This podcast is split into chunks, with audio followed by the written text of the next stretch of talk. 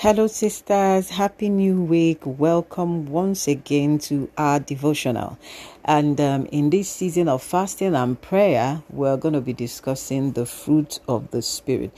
The reason we want to discuss the fruit of the Spirit is because it's important to understand that in you know prayer is supposed to be effectively channeled towards getting ourselves transformed uh, beyond wanting God to just address our physical needs. You know, um, my pastor would say to you that God is more interested in our character than in our comfort. And I would say to you that genuinely, when the Holy Spirit causes effective renewal on the inside, the, the, the, renewal that happens, the transformation on the inside, it powers the deliverances that happen on the outside. Any external deliverance without internal renewal cannot be sustained.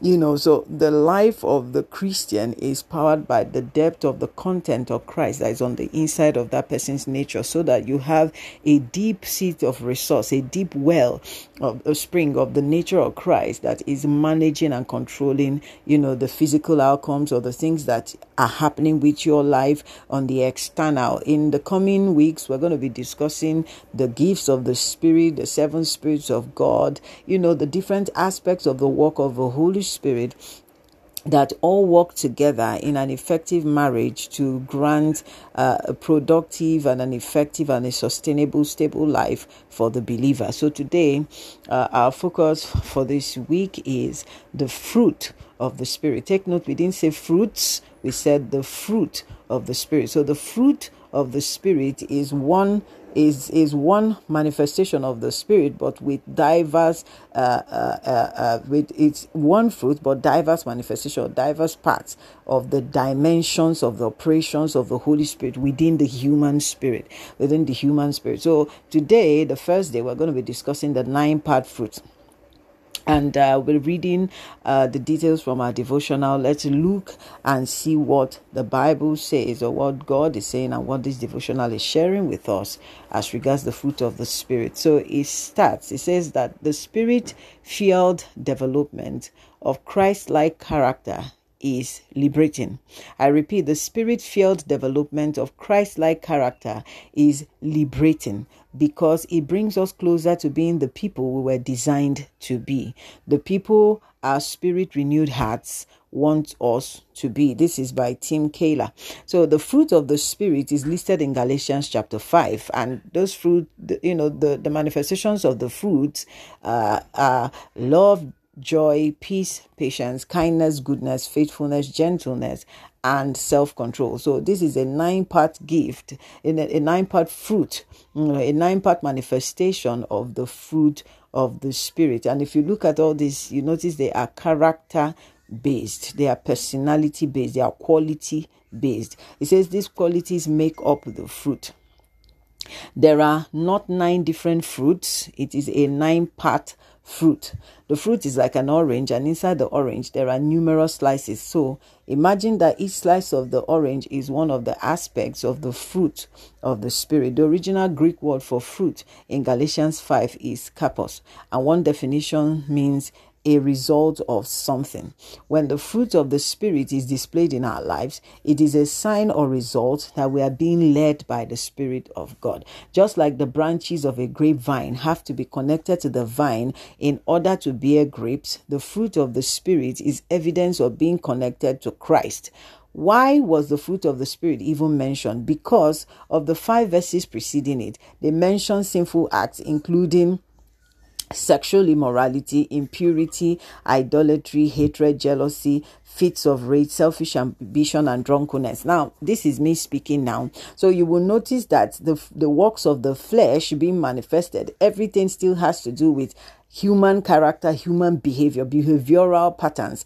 And if you notice the fruit of the Spirit, it comes up with, you know, positive behavioral patterns. So the Holy Spirit brings in positive behavioral patterns, whilst the works of the flesh bring in negative behavioral patterns. So if you have the fruit of the Spirit, you know, functional, manifested in you, it affects your personality, it affects your character, it affects your behavior behavior, it affects your reactions, it affects your perspective, you know, it affects your outlook, your response to life. So, what is on the inside of you is actually very, very, very vital to managing what is happening with your life externally. There, you know, you cannot separate your external life from what is happening on the inside of you. You cannot you know, separate. Someone said that if the light shining on you is stronger than the light shining from within, that the light shining on you will destroy you. You know, what is on the inside of you is what carries anything that is upon you. If you do not have a strong internal base, you will be misled by what is upon you. So when we say what is upon you, there is the anointing upon, which is, you know, the manifestation of the gift of the Spirit. Now, the manifestation of the gifts of the Spirit come with operations and manifestations of the power of the Holy Spirit, of His abilities, you know, His gracefulness, His um His operations, His you know His authority. So when you are looking at it, that part looks very aesthetic and very interesting and very exciting and very welcoming. But you see, the power of the Holy Spirit is contained and managed by the fruit of the Spirit. Anybody who has the manifestations of the authority and the power of God without the in depth control of the fruit of the Spirit can become a monster. The difference between you know demon spirits and the and you know godly spirits is that the demon spirits have power but they do not have the nature of god. You know holy spirit has the power and the nature of God. He has the nature, let's start with the nature, has the nature of God and the power of God. When Paul was speaking, says, I do not come to you with a demonstration, you know, of human wisdom or the prowess of human wisdom, but what I come to manifest to you is first the spirit and then the power. First, the Spirit, the Holy Ghost is the one who bears the nature and the personality of God. So, first, that character of God, that personality of God, that you know the the richness of the nature of God, and then the manifestation of the power. So, the Spirit manages the power. The spirit puts the power under control. The spirit contains the power. So if you do not have the spirit, the power will be out of control the power will be out of control. He says, You see, we have this thing called the flesh. Fantastic. And it is all of our human desires. Our flesh wants things that prevent God's Holy Spirit from leading us fully. In fact, Galatians 5:17 says that the flesh desires what is contrary to the spirit, and the spirit what is contrary to the flesh. Bottom line, you can be led by the flesh or you can be led by the spirit of God, but you cannot be led by both. They are in constant conflict. Probably the most beautiful part of the passage in verse 23 is that we are told there that there is no law. We are told there is no law against them. In fact, it would be true to say that we can exhibit the fruit without any limits or restrictions. We can never show too much love. We can never show too much joy, peace, patience, kindness, goodness, faithfulness, gentleness, and self control. There is no limit to how much you can express the nature of God. Now, that's a goal to strive for.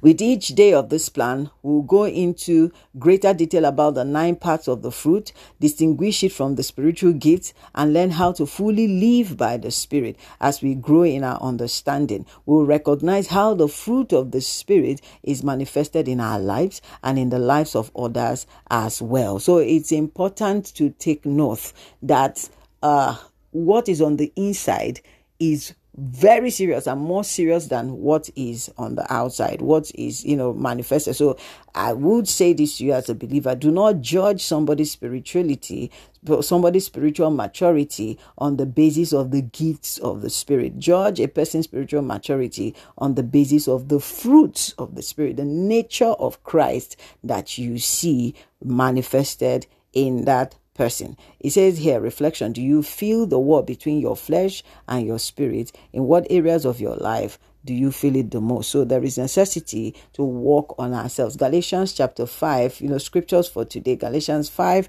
from verse 17 downwards. We're going to be reading. It says, For the flesh lusts against the spirit, and the spirit against the flesh and these are contrary to one another, so that you do not do the things that you wish. But if you are led by the Spirit, you are not under the law. Now, the works of the flesh are evident, which are adultery, fornication, uncleanness, lewdness, idolatry, sorcery, hatred, contentions, jealousies, outbursts of wrath or rage, selfish ambitions, dissensions, heresies, envy, murder, drunkenness, revelings, and the likes, of which I tell you beforehand, just as I also told you in time past, that those who practice such things will not inherit the kingdom of God. He says, But the fruit of the Spirit is love, joy, peace, long suffering, kindness, goodness, faithfulness, gentleness, self control. Against such, there is no law. So take cognizance and see, you know, the difference, the depth of the difference in both uh, manifestations.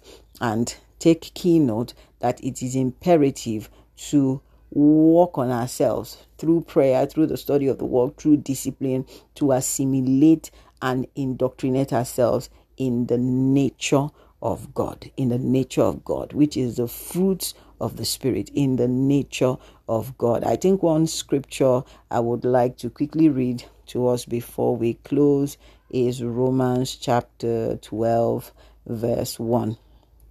So it gives us a responsibility. It says in verse 1 I beseech you, therefore, brethren, by the mercies of God, that you present your bodies a living sacrifice, holy, acceptable to God, which is your reasonable sacrifice or your reasonable service. Do not be conformed to this world, but be transformed by the renewing of your mind, that you may prove what is that good and acceptable and perfect will of God. The reason I read this scripture is to bring to our attention that we have the responsibility to go through and initiate the process of renewal we have the responsibility. God is not going to initiate the process. The Holy Spirit has its impact to do. We have the responsibility of educating ourselves in the Word of God, of uh, uh, incubating ourselves through prayer and alignment with the Spirit, and then initiating obedience by discipline. In the process of time, we start adjusting. We find that a lot of adjustment happens in our heart, in our perspective, in our reactions, and the rest of it because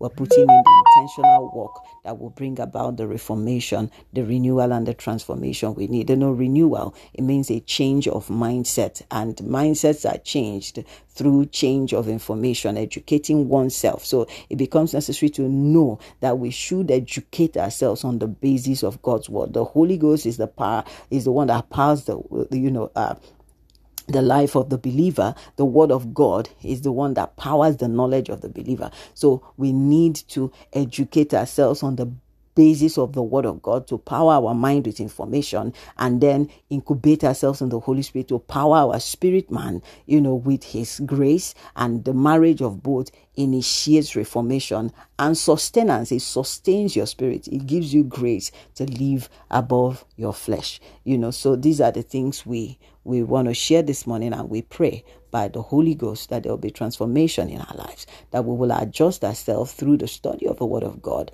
through prayer, through intentional obedience, which we achieve by disciplining our minds to adapt ourselves to the nature of God. And we trust the Holy Ghost to perfect all that concerns us. In the name of Jesus Christ. Thank you, Spirit of God. Thank you, Spirit of God. Thank you, Spirit of God, for this time in your presence. And we pray for f- strong transformation, reformative works in our lives to the glory of your holy name. In Jesus' name we pray. Amen. God bless you.